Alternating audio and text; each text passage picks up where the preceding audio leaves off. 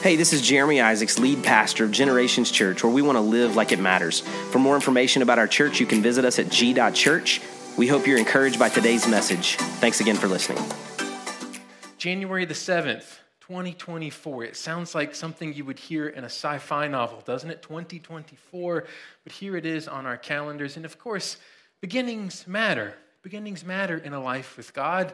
They matter in the life of faith, especially. We could say that the life of faith is nothing more than a series of new beginnings every day. In fact, in the Jewish conception or understanding of the day, the day does not start when the sun rises, it starts instead when the sun sets, showing that every new day is a movement out of darkness and chaos into light and to order. So that every day is a new opportunity. That's why Lamentations 3 says that his mercies are new every morning, new beginnings matter. And if you pay attention to Scripture, you'll learn that a lot of new things begin, not just in any new beginning, but at the beginning of Israel's calendar, the first day of the first month of their year. It's on the first day of the first month, for example, that God speaks to Israel when they're in slavery in Egypt and gives them the command of the Passover. And in fact, it's that day when God speaks that starts their calendar. They didn't have a calendar prior to that moment, but it's God's word that creates that calendar for them, which reminds us that we do not put God on our calendars, but rather surrender all our time to God because God is our time. It's then just one year later, on the first day of the first month, that Moses finishes the tabernacle and God's glory descends upon it and fills it. The creation order, the created order is now complete, that God dwells with God's people. It's the first day of the first month that Hezekiah consecrates the priests and the Levites to celebrate the Passover in Second Chronicles. It's the first day of the first month that Ezra leaves home to go teach the law of God to the Judahite population that had returned from exile. It's the first day of the first month that Nehemiah asks King Artaxerxes of Persia so that he can return home and rebuild the walls of Jerusalem. Let's just say the first day of the first month matters. And here we are, the first Sunday of the year. And I don't know what goals you have for the year, but we're starting at the beginning, the most important beginning, which is, of course, the beginning of a life with faith that begins in hearing the Word of God, hence the series, the book. Now, this sermon is not necessarily what you would call a part of that series. Pastor Jeremy texted me yesterday at, at, noon and he said, Are you busy tomorrow? right?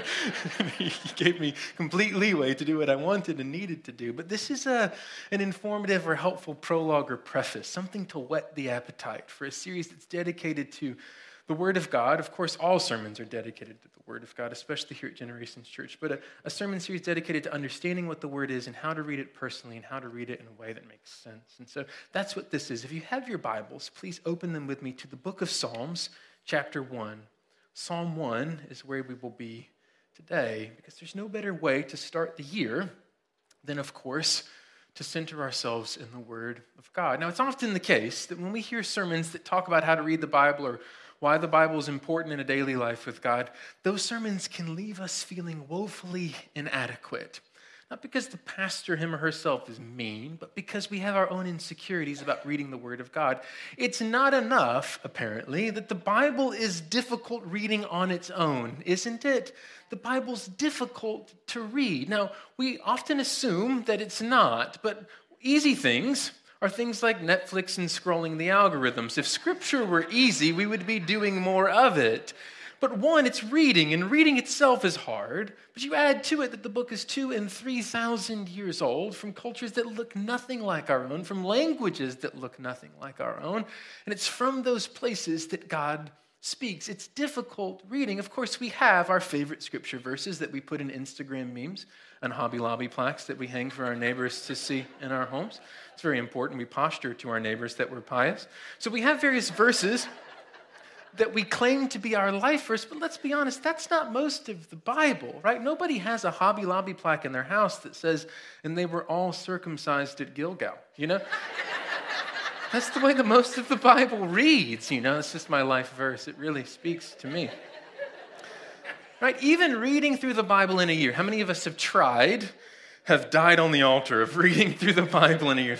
Okay, so we often start in Genesis when we read through the Bible in a year. Month of January. And it's usually January goes pretty good because Genesis is decently entertaining. It's like a reality television show or something, right? Very dysfunctional family and Abraham and Sarah and all their grandkids and all of that. But you're only five chapters in and you start getting genealogies, right? Begat, begat, begat, if you're reading in the King James. And of course, you wonder why any of this matters. And of course, all of it does matter. We're not going to talk about genealogies today. We're not going to start the year there.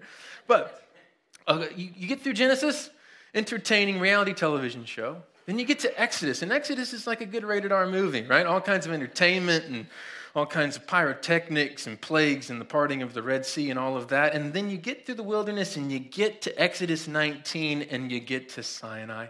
And Sinai is where all read through the Bible in a year programs go to die because you're at Sinai from Exodus 19 to Exodus 40, and then Leviticus 1 through 27, and then Numbers 1 through 10. And even when you depart Sinai, you're still in the wilderness, and it's more law. And you get to Deuteronomy 34 chapters of Moses talking. Will he not just go ahead and die? You know, he's got so much to say.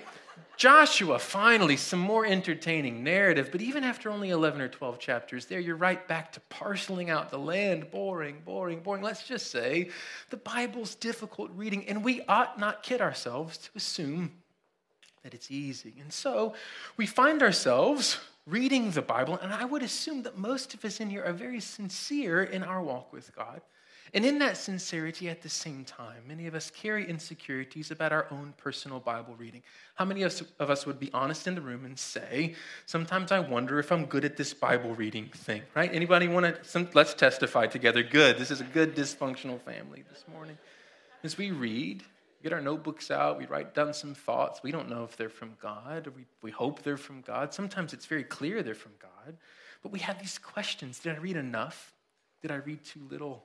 Did I read too long or short? Was that God's voice or just my own voice or the chicken sandwich I had yesterday? I didn't understand what I read. Is that okay that I didn't understand it? Was I paying close enough attention?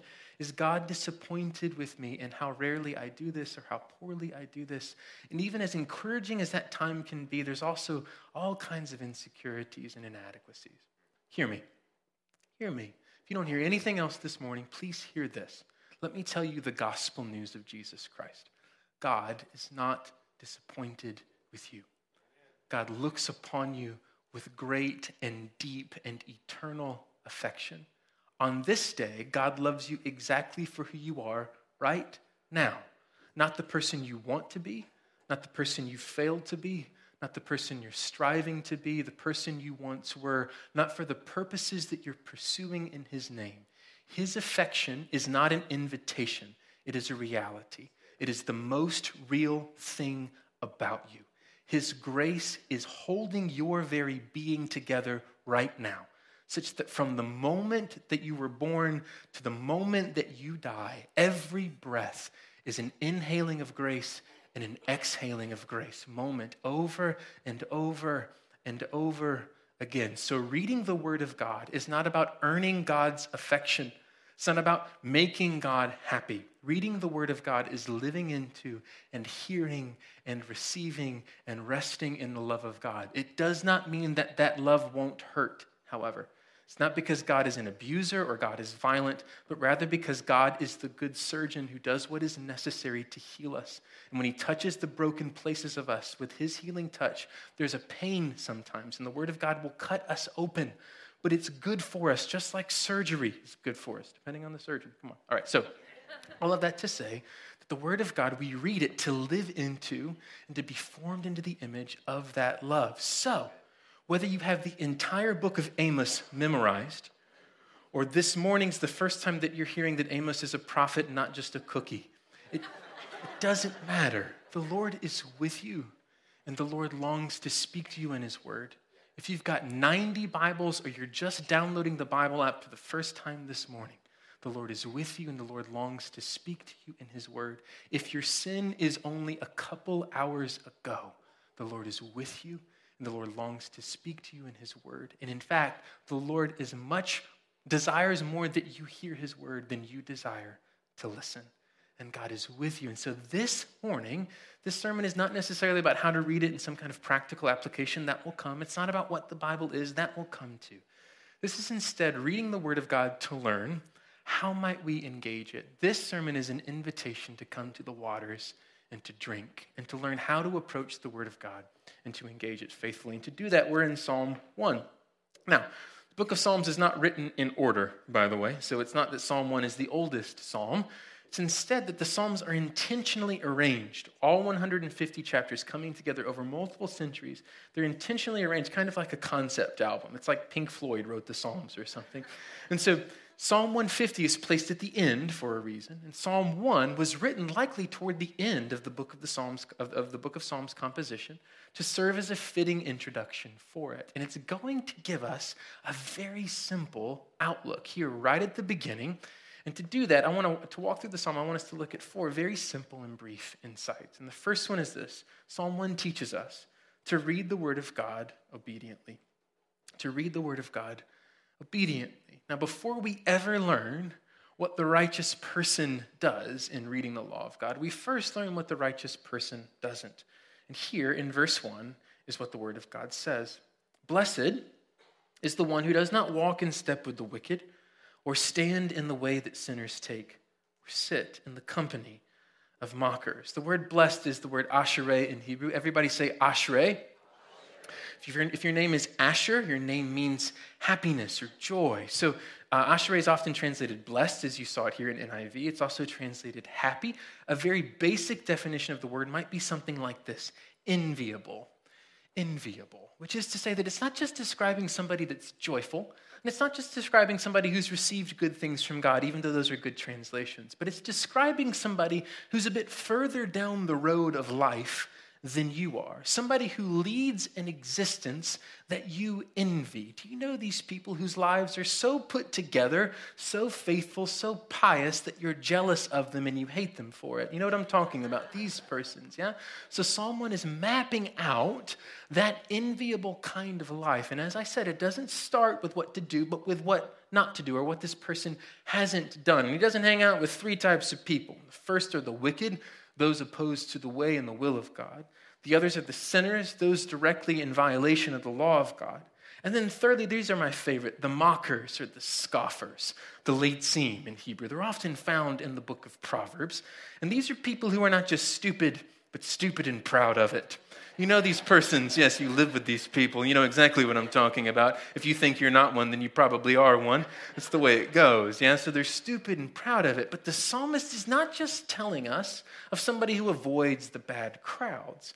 Notice the poetry. Notice there's a movement in the poetry. What happens in the first line? We're walking. What happens in the second line? We're standing. What happens in the third line? We're sitting down. Yashav in Hebrew, we're taking a seat. We're dwelling in something. We've made a home in something. And so it shows us the subtleties of the digression of wickedness in the life of the human being, that there are certain destructive choices that we only intended to walk by. Do you know what I'm talking about? We only intended to look out of the corner of our eye and see what was going on over there. But as we walk by, we check our watch and we realize that we can spare a few more minutes than we thought and after a while, we look up, we think it's been two or three hours, and it's actually been two or three years, or 20 or 30 years. And we ask ourselves, how did I end up here? Because those people we thought that were morally inferior to ourselves, those mockers, those idiots, those scoffers, are now our neighbors. And we're on the HOA board with them, and we complain about the same stuff. And we're so entrenched in our ways just as they are. And we ask, how did we get here? See, the psalmist shows us the subtlety of that digression, it shows us that wickedness, destructive choices, sins, they almost ambush us more than we choose them. Doesn't that sound about right? That we find ourselves saying words uh, to our spouse or to our children or to those that we're around, and we ask ourselves, how did I become this angry? How did I become this abusive? How did I become this vitriolic? That it's as if the psalmist is showing us that wickedness is not a decision, but a default that it's not intentional, it's involuntary. It's the working out of a life that's on autopilot. That nobody sets out in 2024 to be an idiot. But we all end up being idiots, don't we? Nevertheless, there's no college course on how to perfect your inner sinner because this is just the default mode of our existence. You know the story of King David. don't you? A man after God's own heart, one who leaned upon God as he made his way to the throne and was faithful to God, and God promised him that from his line would come eventually the Messiah, this faithful man of God. Well, at the end of 2 Samuel, in 2 Samuel 19 and 20, David is seated in a room all alone. He's weeping and wailing so loudly that the entire Israelite army can hear him. He's not in Jerusalem, he's in exile in a nearby town.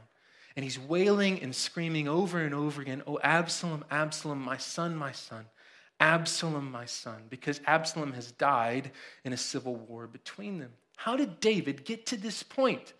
Was David just the victim of a series of unfortunate events like most of us often are? Well, no, because if you read the story closely, all of this could have been avoided. Why is he in a civil war with Absalom? Well, because several years earlier, Absalom's sister Tamar had been assaulted by their half brother Amnon. And when David heard about this assault, David didn't do anything about it, which made Absalom angry. Absalom then killed his brother Amnon and waged civil war and turned the hearts of Israel against his father. But again, why would David not care what was going on in this situation? Well, just a few months prior to that, we learned that Nathan, the prophet, told David that the sword would never leave his house. But why would God say that? Well, because just a few months earlier, David had killed Uriah, one of his mighty men, as a murder, a kind of staged murder to cover something up. Again, why would he do that? Because he had impregnated Uriah's wife, Bathsheba, and he couldn't cover it up, and so he just kills Uriah. But then again, why was he doing this with Bathsheba? Because on one particular afternoon, when kings are supposed to go to war, David went for a walk on the balcony. One walk led ultimately to all these dominoes falling and the death of his son that could have been avoided. Happy is the one who never takes the walk in the first place.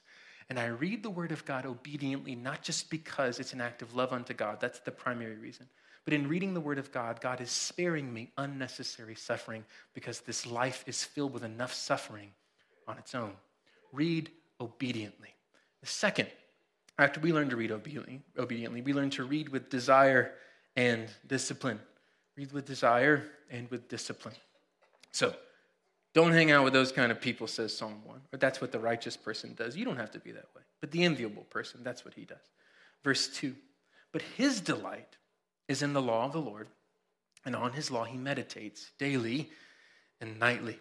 So we can't lead our lives just trying to avoid bad decisions. The reason the psalmist doesn't make the bad choices is because he's too preoccupied doing something else. Now, his delight is in the law of the Lord. That's the word chefetz in Hebrew. Everybody say chefetz. Let's try that again. Chefetz. Good. We're all going to get COVID together. All right, so chefetz is a word Lord forbid, no, that's a bad joke. All right, so chefetz describes not just pious desire, but describes also the desire for romantic relationships, the desire for good food, the desire for fine jewelry, which is to say that the psalmist doesn't just like the Bible, the psalmist is infatuated with the Word of God. And he can't get enough of it. And when he's not with it, he longs to be with it. That there's this fundamental desire in the psalmist's life for the Word of God and only the Word of God. But then the second line is just as important. First line, uh, his delight is in the law of the Lord. And second line, on his law he meditates. The word meditate is the word haggah. Everybody say haggah. You hear the breath in haggah. It's a word that doesn't just mean to think or ponder, but instead it means to mumble or to whisper. It describes the cooing of a dove or the growling of a lion.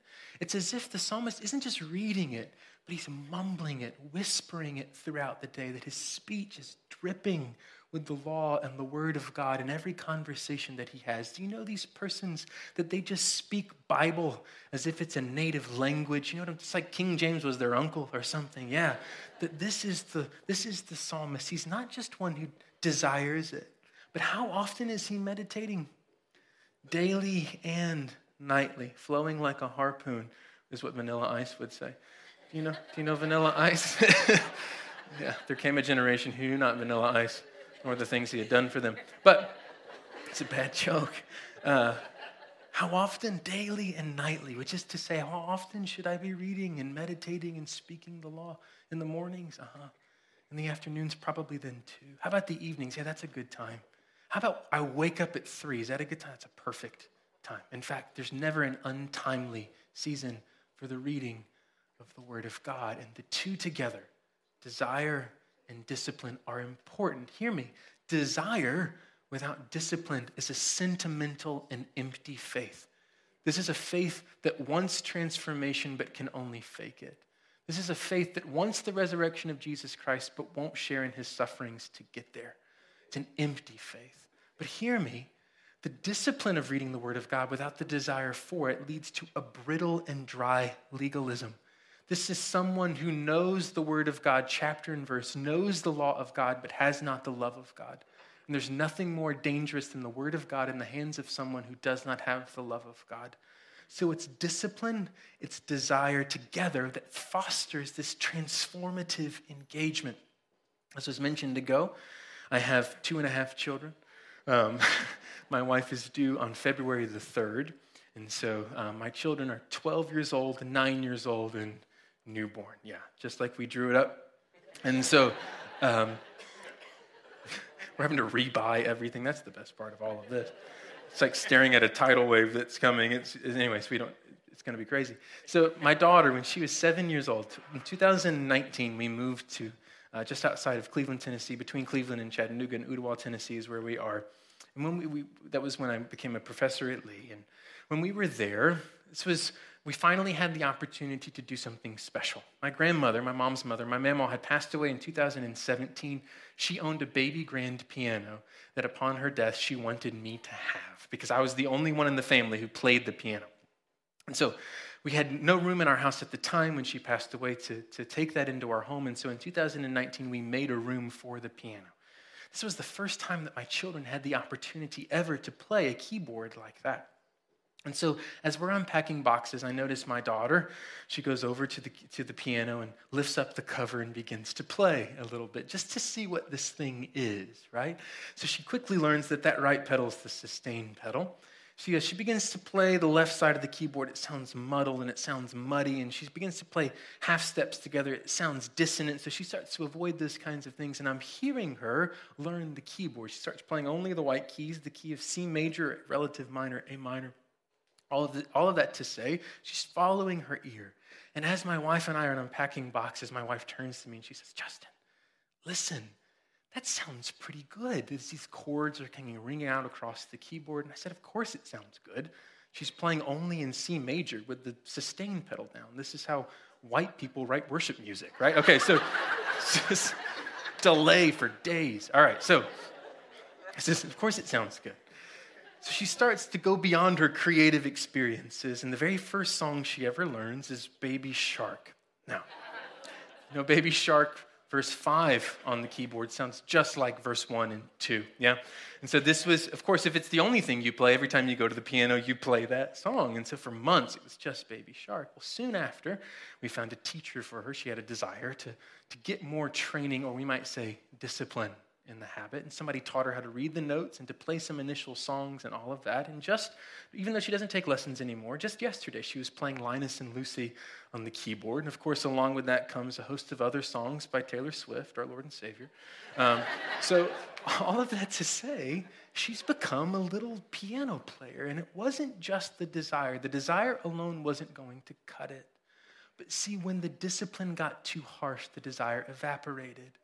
Both together, however, this feedback loop of sitting down every day and yet at the same time finding the desire of learning to play the keyboard, that, that itself is what made her into a kind of piano player. Origen says, great Christian thinker and philosopher of the second century, Origen says that learning the Word of God is a lot like learning to play an instrument. You have to learn what's dissonant, and it takes time to develop an ear for it. It's going to take, well, of course, years and days upon days practice, but desire and discipline together are important. Here's a quote from Dietrich Bonhoeffer, the great German theologian, martyr under the Nazi regime. He writes this to seminarians who are under Nazi control, an underground seminary. And this is what he says about the importance of reading the Word of God. He says this Why do I meditate? Because I am a Christian. Why do I meditate on the law of God? Because I'm a Christian. And because for that very reason, every day is lost to me in which I have not deepened my knowledge of God's word and Holy Scripture. Did you hear that? You can get the entire to do list done, but if the word of God has not been learned, it's a waste of a day. It is only on the firm basis of God's word that I can take certain steps. As a Christian, however, it's only through hearing the sermon and through prayerful meditation that I come to know Holy Scripture. Here it is again. Why do I meditate? Because I need a firm discipline for prayer. We too often pray according to our mood, praying for a short time or a long time or not at all. Such prayer is willful. Prayer, here it is, is not a free offering to God, but rather service that we owe to God, service that God demands. We are not free merely to deal with prayer as we might wish. Prayer is the first worship service of each day. God needed time before coming to us in Christ for our salvation. God needs time before coming into my heart for salvation.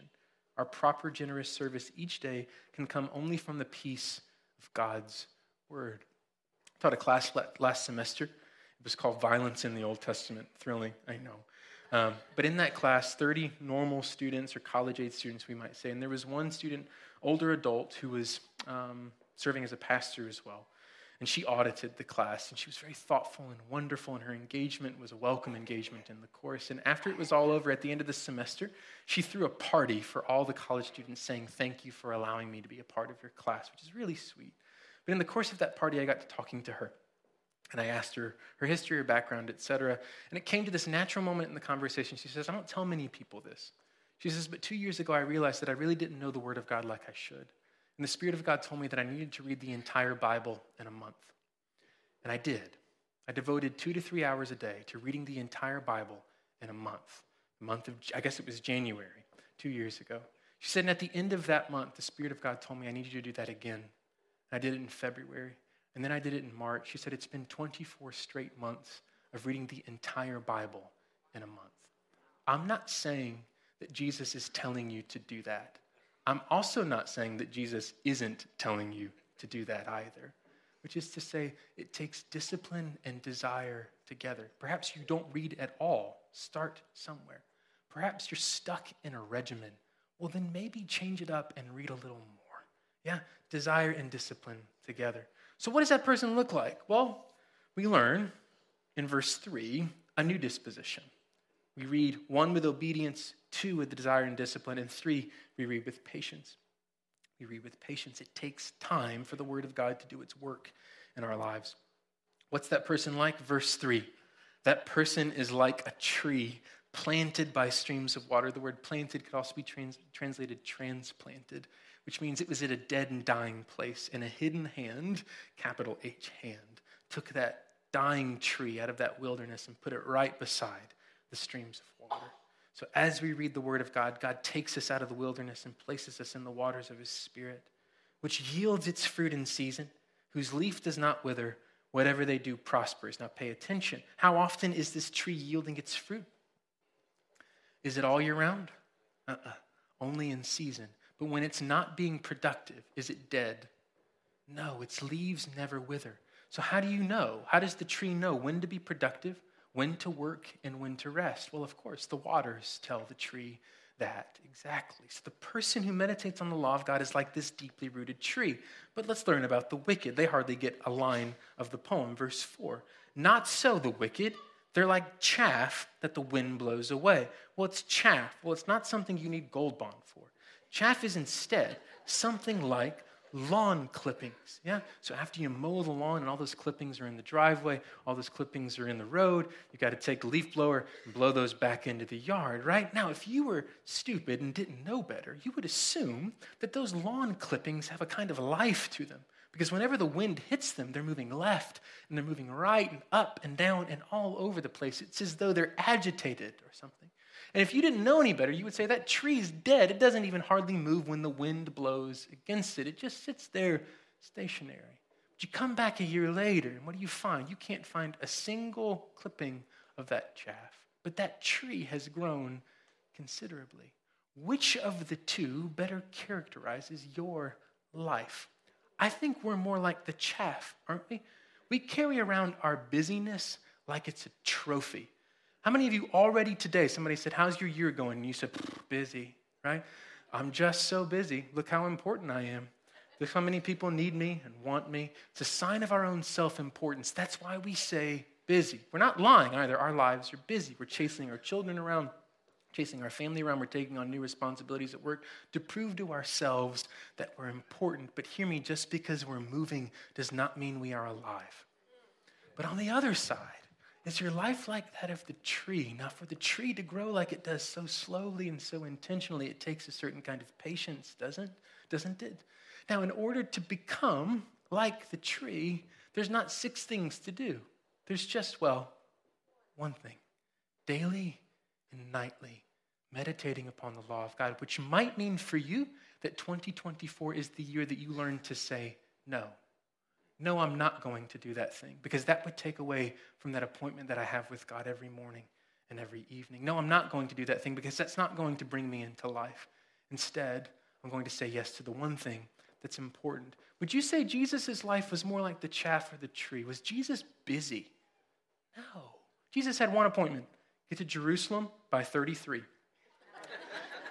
one appointment. Jesus didn't even have a home. Jesus woke up every day and said, God, my time is your time, which means that he was available for any interruption that the day might bring. And he was one also who was so slow in his movement that he could say, you know what the kingdom of God is like? Have you ever paid attention to the lilies of the field? The kingdom's just like that. Because he paid attention to the world around him and his life was slow enough to accommodate it. God is saying, I'm inviting you to rest. I'm inviting you to say no to some things that you think you need to prove to yourself that you're important, to find life and love and hope and happiness in the only thing that matters, and that's me. Are we the tree or are we the chaff? There are only two options. There's no third way, there's no gray area. All right, last but not least, we read with obedience, desire and discipline, patience, and finally, we read with trust. We read with trust trusting that God is doing God's work. Hear me, reading the Bible is not about changing myself. It's about making myself available for God to change me in God's own ways and timing. So, verse 5 and 6, this is what the psalmist says Therefore, the wicked won't stand in the judgment, nor sinners in the assembly of the righteous. Why? For the Lord watches over the way of the righteous. Isn't that interesting? Watches over. It's the word yada in Hebrew. It means to know, which means God is intimately wrapped up in the details of the lives of the righteous. What does the righteous person do? Well, they go to church every Sunday and they serve the poor and they give all their money. I mean, they might, but they do one thing they read the law of God. And It's the law of God that tells them when and how to do those things. The Lord knows the way of the righteous. Here it is. But the way of the wicked will perish or leads to destruction. Pay attention. Does God punish the wicked in Psalm 1? The wicked punish themselves. Anytime we choose a life disconnected from the law and the Spirit of God, we're not being punished by God, we're punishing ourselves because we're connecting our lives to something that has no life within it and disconnecting our lives from the source of a life that is God. If you pay attention to the poem, the very first word of the poem, Ashereh, starts with the letter Aleph. That's the first letter of the Hebrew alphabet. The last word of the poem is the word toved. It means to perish. It starts with the letter tav. That's the last letter of the Hebrew alphabet. So, what you get in the poem is the A to Z of life. And life really is that simple. How tragic would it be if this day passed? If this day passed and you didn't drink from the waters that are right there on your nightstand, on your phone, right beside the bed, right on the bookshelf, waters. Are you thirsty? Are you hungry? Are you desperate? It's right there. Right there. Now, it might hurt. It might bore you. Boredom's good for us, by the way. Be nice for us to be disconnected from the scrolling for just a moment. It might hurt, it might bore, it might confuse, but it doesn't mean God isn't there. All you say, look at this, it's this simple. Ready? You pray and you said, Speak, Lord, your servant's listening. What should you read? Zephaniah? Sure, if you can find it, right? It's around there somewhere. Philippians? Yeah, that's good too. Jude? Uh huh. What about Revelation? Yeah, body count's high in Revelation, but go for it, yeah? Joshua? What about those genealogies in First Chronicles? Yeah, read those too. All of it imbued with the life and the love of God. Martha heard that Jesus was making his way to her hometown. She knew how powerful Jesus was as a teacher, all the miracles that he performed. And so she wanted the pleasure of hosting him and his disciples in her home. So upon hearing this news, she immediately did everything to get the house ready. She went to the grocery store and bought all the ingredients for her best meals. She tidied up the house. She vacuumed and dusted and cleaned. She picked up all the excess. She went out to the garden and cut some fresh flowers and put them as a centerpiece on the table in her home. Her home was pristine and ready for Jesus. When Jesus walks into town, she says, Jesus, why don't you come and stay at my house for a little while? Rest your feet. Take some time off. And Jesus says, I would love to. So Jesus makes her way, the Messiah, the Son of God, in her house. She's thrilled. They sit down together and talk for a moment. Jesus washes up, so the disciples. And Jesus begins to talk and to teach. But Martha knows in order to be a good host, she's got to get some things going. She's got to get the meal started. She's got to get everything, kind of things moving. So she gets up, begins to work in the kitchen for a little bit. But her sister Mary, sitting right there, just googly eyes on Jesus, won't take her eyes off Jesus, won't be distracted. So she starts getting frustrated. She says, Let me give her 10 minutes or so, and then we'll see what happens. After about 10 minutes, Mary's not moving. So I can imagine she got to be a little passive aggressive, some, some vocal sighs, right? Just to show, hey, I'm here, I'm alone, I'm doing some work, you paying attention? And then after that, Mary's not doing anything, and so she starts to get more vocal about it. Sure would nice to be, sure would be nice to have some help in here, right? So she starts to try to try to get Mary's attention, but Mary, Mary won't be fazed. So eventually, her anger shifts from her sister to Jesus, because Jesus is abiding this injustice. So finally, she looks at Jesus, the Savior of the world, and she says, Jesus, do you not care that I'm doing all the work and my sister isn't helping me? And then she bosses Jesus around. Tell her to get up and help me. Sounds like our prayer lives a little bit, doesn't it? Yeah. Tell her to get up and help me. Jesus responds in his own gentle yet firm way. He says this Martha, Martha. He says her name twice. I always think of Marsha, Marsha, Marsha. But Martha, why twice? Why not just the once? Martha, Martha. Perhaps Martha was so busy serving the Lord that she couldn't hear him speak her name. Isn't that us? I'm going to live this week for you, Jesus. And Jesus says, Why don't you just be with me? Can we just be together? Let me do the work through you. Quit trying, quit, quit trying to do work in my name. And so, says, Martha, Martha, he says, You're so anxious and distracted by many things, but only one thing is necessary. One thing is necessary. Mary has chosen what's better, and what she's chosen can never be taken away from her. Imagine that. The 10 minutes, two hours, 30 seconds you spend reading any part of this book can never be taken away from you if your eyes are transfixed on the one who made you and loves you and wants to feed you by his spirit.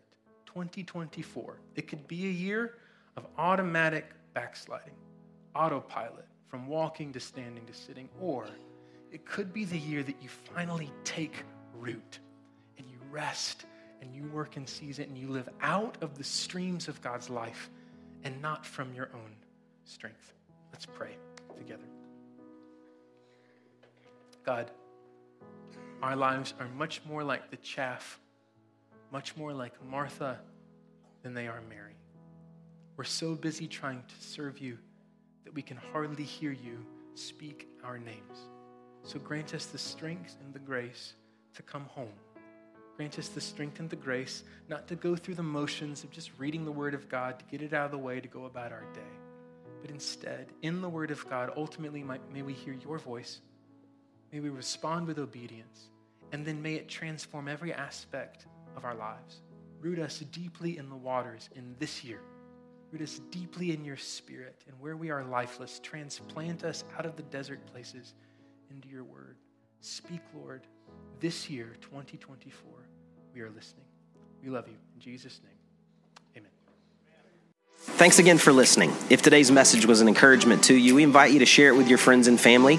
Maybe subscribe, rate, and review the podcast. It just helps us spread the word about what God's doing here at Generations Church. For more information about the church, visit us at g.church. Have a great day, and God bless.